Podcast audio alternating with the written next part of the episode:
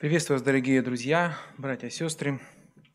В связи с последними событиями, произошедшими в мире, у многих людей нарушился привычный уклад жизни. У кого-то, возможно, под напором обстоятельств и ограничений, встал вопрос о новой работе, другом жилье. Кто-то задумывается о переезде в другой район или в другой город. Практически большинство столкнулось с уменьшением доходов, что в свою очередь повлекло за собой пересмотр наших трат и нелегкий выбор, над чем сэкономить. В общем, все долгосрочные планы нарушены, привычные шаблоны поведения уже не работают. И перед нами во всей красе стоит извечный вопрос. Что делать? Я тоже, как и множество людей, в это время стою перед выбором, что делать дальше. Как поступить, чтобы наладить быт своей семьи в новых условиях, Наверное, как и большинство христиан, мне очень хочется знать волю Божью для своей жизни. Хочется знать, вот именно в этот конкретный момент, что хочет Бог от меня, что мне делать. Как-то давно, ну как давно, лет восемь назад, я перед своей свадьбой тоже мучился подобным вопросом. Хотя, слава Богу, вопрос не стоял, на ком жениться, здесь у меня была ясность. Но вот как в дальнейшем строю свою жизнь, э, при том, что я как-то остро сразу осознал, что от моих э, решений зависит не только моя жизнь, но и моей будущей семьи, э, в этот момент мне очень сильно, отчаянно хотелось знать правильный ответ, что Бог хочет от меня, что мне делать. Мне хотелось понимать, поступаю ли я правильно в принятии решений или где-то ошибаюсь. С вопросом, как найти волю Божью, я подходил ко многим. А от обилия советов а, я в конец запутался. А, и самое страшное для меня, Бог молчит. Он не дает никаких откровений. Я даже стал на него обижаться. Ну как же? Я тут не знаю, как поступить, а он молчит. Бог использовал одного благословенного брата – пастора Анатолия из небольшого городка на Украине. Он преподавал у нас в институте, и я как-то к нему подошел и задал тот же вопрос. Я его спросил, брат Анатолий, как найти волю Божью? Своим ответом он поверг меня в недоумение. Он мне задает вопрос. А зачем тебе ее искать? Я только набрал в воздух грудь, чтобы объяснить, ну вот как. Он мне говорит, подожди, меня, знаешь, часто молодые люди спрашивают, как найти волю Божью. Я даже написал на эту тему статью. Давай я тебе ее дам почитать. Если вопрос останется, мы с тобой поговорим. Мысли в статье стали для меня откровением. Я получил покой и уверенность в принятии решений. И оглядываясь назад, я абсолютно не сожалею, что поступал именно так, как я поступил. И вот сейчас мне опять хочется знать, что есть воля Божья для меня и моей семьи в этот момент. Я вспомнил брата Анатолия и его статью. Это меня взбодрило. И мне очень хочется поделиться с вами этими мыслями, особенно сейчас, когда вопросом, что делать дальше и какова воля Божья в моей жизни, задаются не только молодые люди, которые ищут, выбирают спутника жизни или вуз, который поступать. И чего же Бог ждет от меня – что есть воля Божья для моей жизни? Я, думаю, что с подобным вопросом сталкивается в практике своей каждый христианин. А кто-то постоянно живет поиском, ответом на этот вопрос. Знаете, методов того, как Божью волю найти, есть много. Я даже какое-то время коллекционировал истории, как кто-то находил волю Божию. Есть люди, а, даже целые церкви, где поиск воли Божьей занимается основное время. И это даже похоже на какой-то вид спорта, когда люди стараются познать волю Божью, даже как-то соревнуются, кто глубже, больше узнает, что же хочет Бог от моей жизни. Вы знаете, у меня есть для вас новость. Волю Божью не надо искать. Вы не ослышались? Волю Божью не надо искать. Знаете, воля Божья – это совсем не похоже на сказочного Кощея, смерть Кощея Бессмертного. Это у него там смерть, она спрятана там в яйце, яйцо в утке, утка в зайце, заяц там. В... И так вот докуда хватает фантазии автора. Нет, наш Бог не создатель новомодных квестов под названием «Найди Божью волю». Будет большой ошибкой считать, что воля Божия – это некая а, точка, единственная верная в твоей жизни. И ты во что бы то ни стало должен ее найти. Единственная девушка в жены, единственная работа, единственная машина, дом, город, церковь.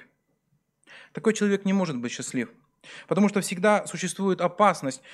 А вдруг ты промахнулся и не попал в точку? И это приводит к неуверенности и растрачиванию своей жизни на ненужный поиск того, чего Бог не прятал.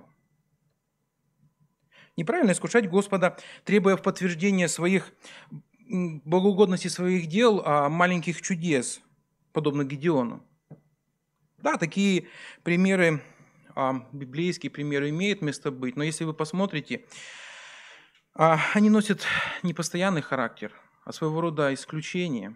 И они применялись именно людьми, которые вышли из язычества или только порвали с язычеством, подобно как это было с Гедеоном.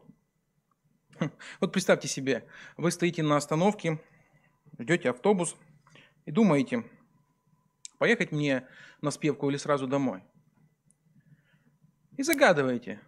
Ну, если автобус придет в течение пяти минут, значит, воля Божья, чтобы я поехал на спевку.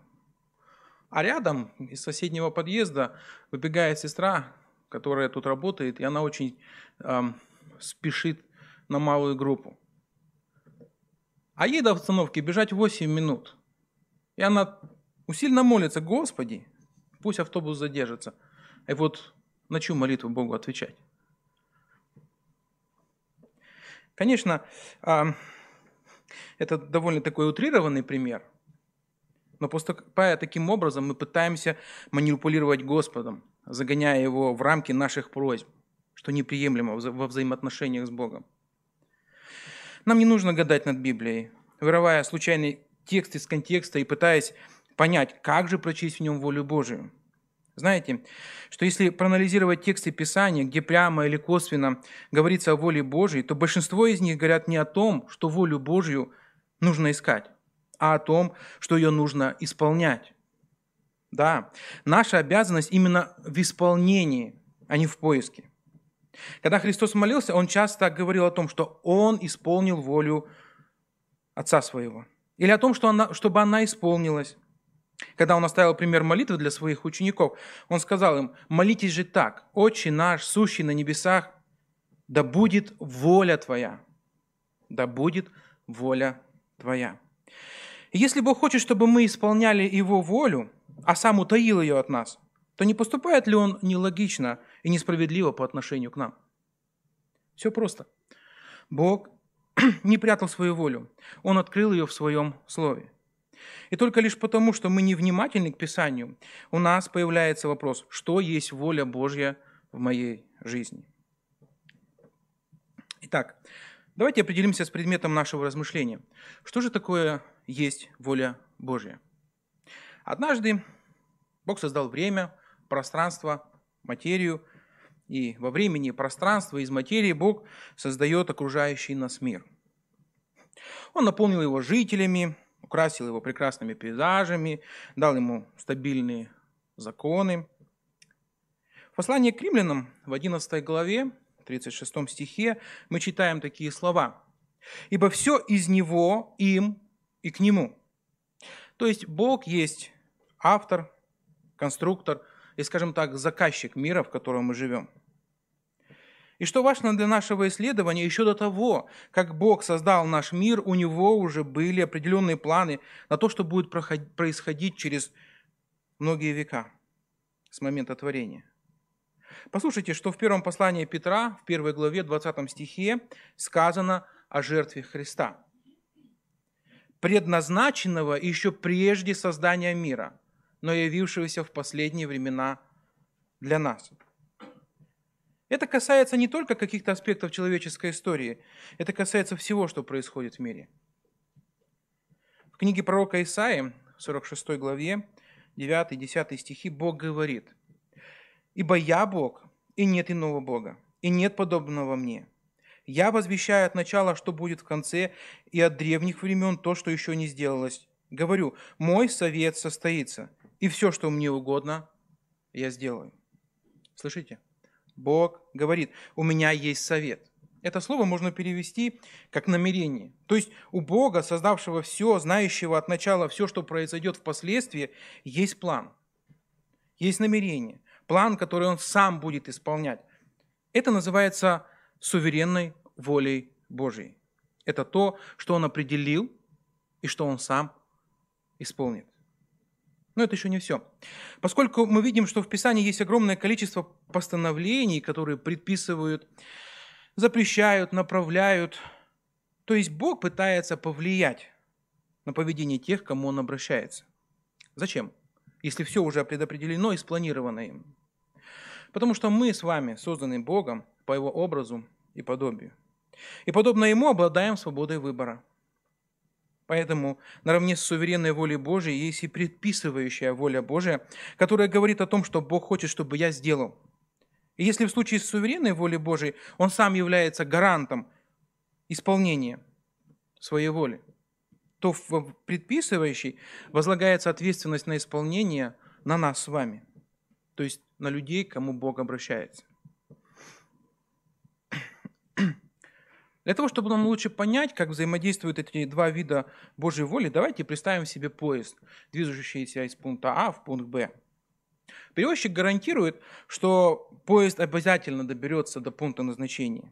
Несмотря ни на какие препятствия, а, каверзы, несмотря откуда они будут происходить, изнутри или снаружи поезда, компания готова пойти на крайние меры, чтобы выполнить свои обязательства. Где-то так работает суверенная воля Божья. У Бога есть план на наш мир. И по большему счету история сотворенной Вселенной движется от божественного начала к божественному заключению.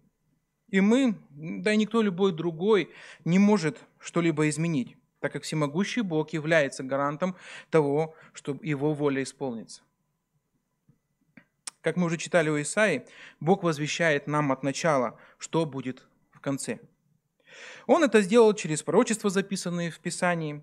Поэтому, если вы хотите знать будущее, вам не нужны какие-нибудь гороскопы. Вам нужна Библия, где Бог приоткрыл нам свою суверенную волю. Только важно помнить о предостережении, которое записано во Второзаконии. Сокрытое принадлежит Господу Богу нашему, а открытое нам и сынам нашим до века, чтобы мы исполняли все слова закона сего. Что понятно и доступно, мы должны исполнять. Мы должны это использовать, чтобы идти в направлении Божьей воли. А что непонятно, стоит оставить так, как есть. Для завершения полной картины хочется привести пример из Писания того, как это работает. Христос говорит своим ученикам, что он должен идти в Иерусалим, и там он будет предан священ... первосвященниками на поругание и принять позорную смерть. Петр и его ученики его отговаривают. Петр в Гефсимании даже хватался за меч, чтобы как-то защитить Христа. Но все равно произошло то, что произошло. То, что Бог определил от самого начала. Ну, как и Христос молился. Впрочем, не моя воля, но твоя да будет. И здесь мне приходит на ум одно сравнение. Может, оно не совсем корректно и грубовато, но уж извините, Противиться суверенной Божьей воле – это как сопротивляться асфальтовому катку. Ты сам голыми руками его никак не остановишь. Он раздавит тебя, если ты попытаешься его остановить. И если Бог сказал, что врата ада не одолеют созданную им церковь, то так и будет. И сколько бы ни было попыток этому помешать, все они тщетны. Перед нами пример СССР, государства, боровшегося с церковью. И где это государство? Его нет. И как бы нам не было этого жаль, но Бог не допустит, чтобы Его суверенная воля была нарушена. На эту тему можно еще много говорить, но мне хочется перенаправить наше внимание на другой аспект воли Божией. Давайте вернемся к нашему поезду, который двигается из пункта А в пункт Б. Если вы заглянуть в окошки, то мы увидим людей, живущих своей дорожной жизнью. Кто-то пьет чай, кто-то знакомится с соседом, а вот в том купе бабулька ворчит на хулиганистого мальчугана, барабанящего в стенку ногой. А вот там, в тамбуре, молодой человек в нарушении правил курит, прикрываясь полой своей куртки. И по большему счету всех этих людей не волнует, какую работу должен провести перевозчик, чтобы поезд прибыл из пункта А в пункт Б. Для них намного важнее комфорт и удобство, и чтобы никто непрошенный не вторгался в их личное пространство. И чтобы поездка была в равной степени удобна и безопасна для всех пассажиров, перевозчик вырабатывает правила поведения в поезде. Каждый пассажир должен их соблюдать. Но, к сожалению, не все подчиняются правилам. И уже в ответственности каждого пассажира исполнение этих правил. Вот именно так и работает предписывающая воля Божья. Если суверенная воля Божья установлена Богом, направляет земную историю, и сам Бог является ответственным за ее исполнение, то в предписывающей воле Божьей а, задаются правила, по которым мы должны жить. И уже человек ответственен за исполнение. И, к сожалению, это та воля Божья, которая наиболее часто нарушается. Давайте посмотрим что Библия говорит нам о том, какова же предписывающая воля Божья для нас с вами? Во-первых, Божья воля, чтобы мы спаслись. Первое послание Тимофеям, вторая глава, 3 и 4 стихи. Тут такие слова. «Ибо это хорошо и угодно Спасителю нашему Богу, который хочет, чтобы все люди спаслись и достигли познания истины». Бог хочет, чтобы я, ты, твой сосед и даже бомж на соседней улице спаслись. Он делает все, чтобы дать человеку шанс на спасение. Послушайте, что об этом пишет Петр во втором послании, 3 главе, 9 стихе. «Не медлит Господь исполнением обетований, как некоторые почитают, то медлением, но долготерпит, не желая, чтобы кто погиб, но чтобы все пришли к покаянию». Это воля Божья. Божий номер один для твоей и моей жизни, для каждого, на кого бы мы ни устремили свой взор. Это настолько важно для Господа, что Он для решения этого вопроса отправил на смерть своего единственного Сына. И за кого? За грешников. Вся заслуга которых лишь в том, что они по непонятным причинам стали объектом любви Бога. И для прощения наших грехов безгрешный Божий Сын был умершлен, позорный, болезненной казнью, чтобы покрыть наше беззаконие.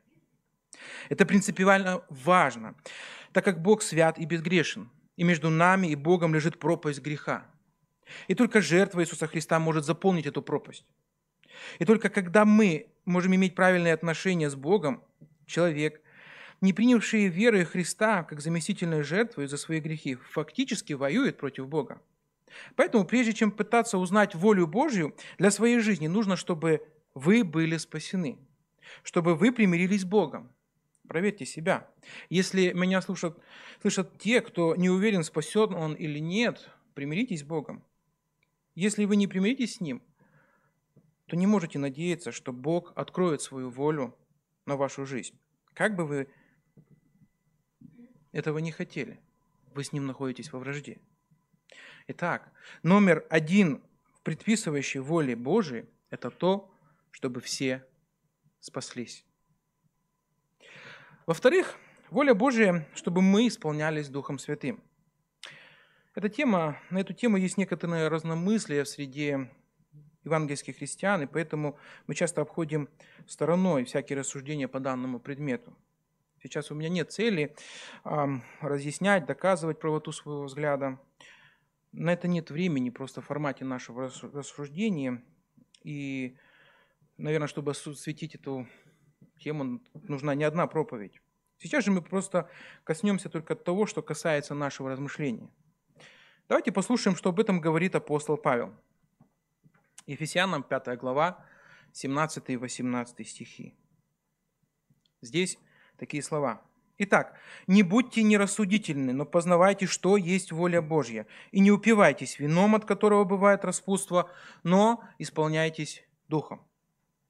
Посмотрите, как это место звучит в современном переводе российского библейского общества. «И не будьте бестолковыми, но умейте понимать, что воля Господня». И дальше на примере противопоставления показано, что нужно исполняться Святым Духом. И противоположно показаны те, кто упивается вином. Это очень важно для понимания, как же это работает. В народе существует пословица, что у трезвого на уме, то у пьяного на языке. Те, кто сталкиваются с выпившими людьми, знают, что поведение трезвого человека и этого же человека, но под воздействием алкоголя, очень различны. Трезвый человек никогда не сделает того, что учудит под воздействием выпивки. Но, как правило, человеком пьяным руководит не здравый смысл, а алкоголь, который туманит рассудок. То есть упившийся алкоголем человек находится под контролем алкоголя. И вот Павел для разъяснения процесса, как исполниться Духом Святым, в противовес приводит пример упивания вином, которое ставит человека под контроль, так и Дух Святой. Человек, исполненный Духом Святым, находится под контролем Святого Духа. Немножко резкое такое сравнение, но его автором является сам апостол Павел, и не мне с ним спорить. Итак, исполнение или наполнение Святым Духом – это состояние человека, когда человек находится под контролем Святого Духа в Евангелии от Иоанна, Христос обещает, что после его ухода к Отцу он пошлет своим последователям утешителя, Духа истины, которого мир не может принять, потому что не видит его и не знает его, а вы знаете его, ибо он с вами пребывает и в вас будет. И в следующем стихе он добавляет, «Не оставлю вас сиротами, приду к вам». Вы знаете, а, что после своего вознесения Христос находится одесную престола своего Отца. И физически его не было с учениками, но, никто из, но никто из них не считал себя брошенным сиротой. Христос, как и обещал, был с учениками посредством Святого Духа. И здесь невозможно сделать какого-либо разделения, так как Отец, Сын и Святой Дух есть одно. Как же на практике работает исполнение Святым Духом? Знаете, человек во все времена тяготел к мистике и желал видеть чудес и знамений. Нам хочется, чтобы процесс исполнения Святого Духа было видно невооруженным взглядом, чтобы загоралась какая-нибудь лампочка, и вот мы точно видели, что вот этот исполнен Духом Святым, а вот тот нет. И будет здорово, если рядом еще будет такой индикатор заполнения, желательно в процентах. Знаете, приблизительно так это и работает – только надо уметь видеть это. Нет, над человеком не зажигается какого-либо свечения, он не меняет цвета кожи, это не сопровождается какими-то спецэффектами. Просто человек вдруг меняется и, находясь под контролем Святого Духа, начинает делать нелогичные поступки в глазах окружающих. Он начинает любить, благотворить, благовествовать, находит утешение не в водке и тусовках, а в молитве и Слове Божьем. Помню такой случай. Мне было лет 20. Кто-то как-то на работе перед выходным коллеги моего возраста собрались в группку и обсуждают, кто и как проведет выходной. Ну, если суммировать их все планы, то различались они только тем, кто в какой бар пойдет и кто какую выпивку предпочитает. Я был неподалеку, и тут мне задает вопрос. А, а ты чего молчишь? Какие у тебя планы на выходные? Я отвечаю, ну, с утра схожу в церковь. А потом? Потом запланировано семейное общение. И все? Ну, говорю, вечером пойду в соседнюю деревню, там в тамошнюю церковь молодежь приезжает. Вы знаете, сколько в их глазах читалось недоумение? Они никак не могли понять, как можно проводить так время без клубов, баров, без выпивки. Мне же всего этого не нужно было. И то, как я проводил время, мне нравилось. Тогда этому не придавал значения, но мне очень запомнились удивленные глаза моих коллег. Сейчас я понимаю, что я не особенный, а Дух Святой изменил меня. Сам по себе я, я осознаю, что предоставленный саму себе я бы тоже пришел к барам, выпивке. А вот под контролем Духа Святого я есть им то, что есть. Какие же действия мне предпринимать, чтобы исполнить волю Божию и наполняться Духом? В Библии нет к этому каких-то особых а, методик. Дух Святой – это личность, личность Божественной Троицы, Он Бог. Как можно наполниться Богом? Притом, знаете, что Бог для нашего с вами наполнения сделал все от Него зависящее. И Он сам хочет, чтобы мы им наполнялись. Так что же мне делать? Давайте подумаем, что в нашем материальном мире у нас есть от нематериального Бога. Это Его Слово, записанное Слово нашего Господа. Если мы наполним свою жизнь Словом Божьим, скажите, под чьим контролем мы будем находиться? Мы будем находиться под контролем Божьим. Дух Святой будет руководить нами через Священное Писание. Чтобы исполниться Святым Духом, нам не нужны какие-то мистические ритуалы. Нам нужно пребывать в Слове Божьем и молитве. Наполняйте себя и свое сердце Богом, теми методами, которые Бог нам оставил. И это будет воля Божия для тебя и для меня. В-третьих, воля Божья есть освящение наше. Апостол Павел во втором послании к филиппийцам говорит, «Ибо воля Божья есть освящение ваше». Очень четко выраженное описание воли Божией. Что же такое освящение? Это процесс преобразования, ключевым аспектом которого является святость. Что же такое святость? Те, кто считает, что святость – это праведность и безгрешность, ошибаются. Хотя да, святость – это и праведность, и безгрешность тоже, но не только. Святость должна быть праведной и безгрешна, только в данном случае это уже не следствие. Это, уже, это следствие, а не причина, извините. Так что же такое святость? Однажды по горам Синайского полуострова бродил пастух, пася овец. Это был необычный пастух. В прошлом он числился среди первых лиц египетского царства. Этого пастуха звали Моисей. И вот однажды, когда он бродил по, бродил по горам Синайским, он увидел чрезвычайное событие. Горел кус. Но, что странно, он не сгорал. Моисей решил пойти посмотреть, что же это вообще такое, как это возможно. И вот когда он подходит к кусту, из куста звучит голос. Исход 3, глава 5, 5 стих. «Не подходи сюда, сними обувь твою с ног твоих, ибо место, на котором ты стоишь, есть земля святая». Как это? С чего бы? Возможно, вчера или на прошлой неделе здесь со садами проходил и ничего не было. Что изменилось? Статус этого места изменился от присутствия на нем Бога. И уже потребовалось удалить в этом месте все нечистое. И все. Больше ни с кем Бог не говорил с этого места. И после отхода оттуда Господа это место потеряло свой статус. И что важно нам понимать, сам Моисей не пытался как-то увековечить это святое место, так как понимал, что причина в другом. Или еще, священники приносят жертву и используют для этого животного. И в момент избрания животного оно приобретает статус святыни. Хотя всего пару часов назад оно и не подозревало, что у него такой высокий статус. Что происходит?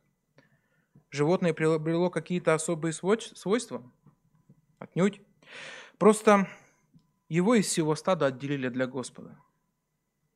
Итак, святость – это не набор каких-то каких качеств, которые а, мы имеем, а статус в связи с отделением – чего-то или кого-то для Господа. И вот с момента обретения этого высокого статуса предмет или человек должен обладать определенным набором качеств, среди которых и чистота, и безгрешность, ввиду своего высокого статуса. Святости нельзя достичь самостоятельно. То есть, если кто-то или что-то становится чистым и безгрешным, то это не делает его святым. И наоборот, самый заурядный кто-то или что-то, получив статус святыни, обязан ввиду своего положения быть чистым и безгрешным. Причина святости – не желание или старание святого, а Божий выбор, который отделяет какой-либо предмет или человека из общей массы для себя. Каждый, кто последовал за Христом, становится в глазах Бога святыней, отделенной им для себя. Как Петр говорит, «Но вы род избранный, царственное священство, народ святой, люди, взятые в удел». Итак, по статусу мы святые, и поэтому должны быть чистыми и безгрешными, и поэтому нам нужно освящение. И вот как это работает. Пророк Иеремия говорит в 17 главе 9 стихом. в своей книге. Лукаво сердце человеческое более всего и крайне испорчено. Апостол Павел, послание к римлянам 3.23, добавляет, потому что все согрешили и лишены славы Божией. Иов восклицает, кто родился чистым от нечистого? Никто. Довольно мрачная картина, не находите? Но это справедливая оценка Господа нашего состояния. Мы греховные от рождения и, по сути, творить добро в чистом виде не можем. Не верите? Посмотрите на младенцев. Они еще ничего не умеют. И наряду с обучением кушать, ходить, учатся манипулировать своими родителями. И самое интересное, что у них это лучше всего получается. И свои желания от рождения маленький человечек ставит превыше всего. Это в нем прошито на генетическом уровне от прародителя Адама, который не послушался Бога и захотел сам стать Богом. И этот грех, этот порог живет в нас на протяжении всей нашей жизни. Если пристально присмотреться к поступкам людей, то можно увидеть, что большинство из них – это удовлетворение наших желаний. Ну, в принципе, это и не страшно, но мир так устроен, что мои желания входят в конфликт с желаниями окружающими. И вот, внимание, тут момент истины. Как вы думаете, для вас исполнение чьих желаний важнее? Да, правильный ответ – желаний Божьих. Но если вы справедливы и беспристрастны, то вы согласитесь, что, как правило, мои желания для меня в приоритете. Потому что мы рождены с греховной природой. И с младенчества, с младенчества считаем себя центром Вселенной. Приходя к Богу, мы приносим к Его ногам весь свой багаж грехов. И сам момент покаяния подразумевает, что мы отказываемся от всех претензий на свою исключительность и соглашаемся и принимаем Бога царем и Господом своей жизни. И в своем миросприятии мы должны руководствоваться тем, что Вселенная вращается не вокруг нас, а Бог становится центром нашей Вселенной. Мы с этим соглашаемся, мы принимаем, мы это провозглашаем, но привычки и рефлексы остаются – и нам, подобно младенцам, заново приходится учить, учиться ходить. Нам приходится нарабатывать новые привычки, рефлексы. Руководствуясь тем, что Христос стал центром Вселенной, и Его желание для нас в приоритете. В этом и заключается процесс освящения. Научиться поступать согласно нашему новому статусу, избавляясь от старых греховных привычек, привычек и, как говорил Христос, Царство Небесное силой берется, и употребляющий усилия восхищает его. Процесс освящения требует от нас приложения усилий, чтобы в результате прийти к тому, чтобы в основе нашего поведения стояли желания нашего Господа, чтобы мы, согласно нашему статусу, стали чистыми, праведными и безгрешными. В-четвертых, воля Божья, чтобы мы страдали – да, вы не ослышались.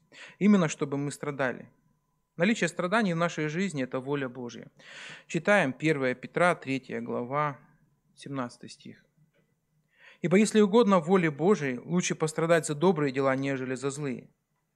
А чуть раньше, во второй главе этого же послания, в 20 стихе, мы находим такие слова. «Но если, делая добро и страдая, терпите, это угодно Богу». Итак, что мы здесь видим? Бог допускает в нашу жизнь страдания. Причем нами совсем не заслуженные. Потому что заслуженные страдания – это не что иное, как наказание.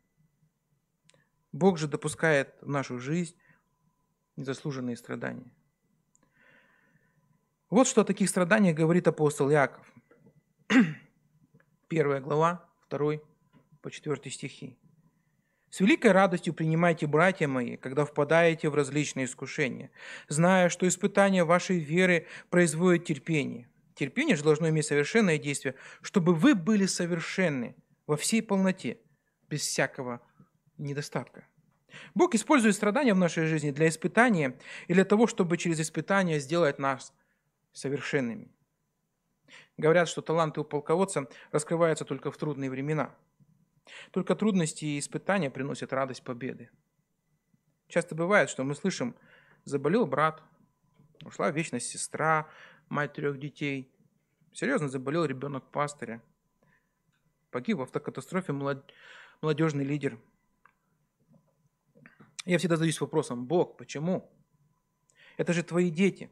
Ты всемогущ, ты всевластен. Во мне все бунтуют, когда я понимаю, что это воля Господа. Да, Бог допускает в жизни своих детей страдания и горе, и при этом через испытания должны пройти все дети Божии. И первым среди страдальцев выступает наш Господь. Поэтому, когда мой дух бунтует против допущенных Богом несправедливых страданий, я стараюсь вспомнить Христа. Вот где воплощение несправедливости. Бог, царь, был унижен до раба. Пройдя жизнь, полную лишений, безвинно был казнен самой жесткой, жестокой и позорной казни того времени. Но что самое страшное, в глазах своего отца он незаслуженно стал грехом, стал виновным, хотя не совершил ничего предосудительного. Вот где наибольшая несправедливость. И Бог не налагает на нас того, чего бы сам не испытал.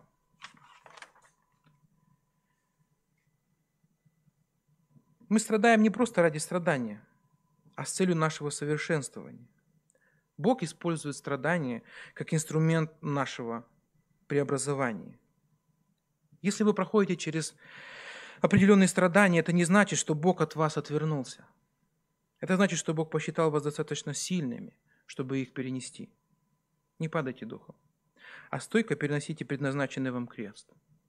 И верен Бог, который не попустит вам быть искуша... искушаемым сверх сил, но при искушении даст и облегчение, так, что вы... так чтобы вы могли перенести. В-пятых, воля Божья, чтобы мы повиновались. Иакова 4 глава, первая половина стиха. «Покоритесь Богу». Мы должны повиноваться Богу. Ефесянам 5 глава. «Повинуйтесь друг другу в страхе Божьем». Подобных мест в Писании много. Повинуйтесь наставникам, жены повинуйтесь мужам, повинуйтесь властям. Повиновение производит смирение. И, как я уже раньше говорил, примером для подражания стоит сам Христос, который смирил себя, смирил до смерти. Умение повиноваться очень важно для нас. И здесь совсем не идет речь о том, что Бог воспитывает нас какую-то рабскую психологию. Нет. Первым грехом во Вселенной был бунт. Когда сотворенный Богом совершенным ангел света отказался подчиняться Богу и объявил себя Богом. Так грех вошел в нашу Вселенную. Смирение и умение подчиняться – это своего рода прививка от гордыни, греха, который лежит в основе большинства падений. В-шестых, воля Божья, чтобы мы благодарили – в первом послании, первом послании Фессалоникийцам, 5 главе, 16 по 18 стихи сказаны такие слова. «Всегда радуйтесь, непрестанно молитесь, за все благодарите, ибо такова у вас воля Божья во Христе Иисусе». Воля Божья для нашей жизни – это позитивный настрой и благодарное сердце. И несмотря на то, что мы живем в враждебном окружении, полном трудностей, скорбей, переживаний, только дети Божьи имеют истинный повод для радости так как нам обещано небо. И именно надежда и благодарное сердце даст нам силы не впасть в уныние и все преодолев устоять. Однажды один миссионер попал в плен к исламистам, которые держали его в ужасных условиях. Когда его освободили, примерно через год, он был достаточно бодр, несмотря на истощение и перенесенные страдания. Кто-то из репортеров его спросил, скажите, как вам удалось сохранить рассудок и пережить все издевательства? Миссионер ответил, я каждый день находил, за что благодарить Бога. За тень, за глоток свежего воздуха, за меньшее число побоев, чем вчера. У меня всегда было за что славить моего Бога. Мы должны уметь благодарить Бога и радоваться, несмотря ни на что. Итак, мы с вами узнали, что Бог не спрятал свою волю. И мы должны ее исполнять, потому что она открыта нам в Писании. Мы познакомились с суверенной, предписывающей волей Божией. Мы уделили много времени, чтобы понять, что Библия говорит о том, что есть воля Божья. Осталось ответить на вопрос, что же Бог хочет в частности от меня? Что Бог хочет, чтобы лично я делал? У меня есть вопрос, ответ на этот вопрос. Если вы спасены, если исполняетесь Духом Святым, если вы освящаетесь, если безропотно страдаете, повинуетесь Богу и окружающим, и имеете радостное, благодарное сердце, то вы можете делать все, что захотите. Нет, вы не ослышались. Именно что хотите. Псалом 36, 4 стих говорит, «Утешайся Господом, и Он исполнит желание сердца твоего». Истина заключается в том, что если мы будем исполнять предписывающую волю Божью, Бог будет нашим утешением. Он наполнит собой нашу жизнь. Мы станем настолько близки с Богом, что Он будет выполнять наши желания. Кто-то спросит, что прям любые желания. А если я вдруг захочу чего-нибудь такого, этакого, ну, к примеру, отдыхать на Бали. Ну, что на это сказать? Если вы полностью воплотили в свою жизнь записанную волю Божию, живете согласно воле Божией, и вам захочется отдыхать на Бали, да, это будет воля Божия. Послушайте, что говорит послание филиппийцам, 2 глава с 12 стиха. «Со страхом и трепетом совершайте свое спасение, потому что Бог производит в вас и хотение, и действия по своему благоволению». Когда мы воплощаем записанную в Писанию волю Божию в свою жизнь, то Бог производит в нас и желания, и действия, которые будут соответствовать Его воле на вашу жизнь. Что это значит для нас? Если вы живете согласно предписанной воле Божьей, то вы можете выходить замуж за кого хотите. Работайте там, где вам нравится. Служите тем даром церкви, который вам нравится, который вам близок. Все это будет волей Божьей. Потому что Бог сам сформирует ваши желания. И вы будете точно знать, что вам делать в этом неспокойном мире – и поступать по воле Божьей. Аминь. Помолимся.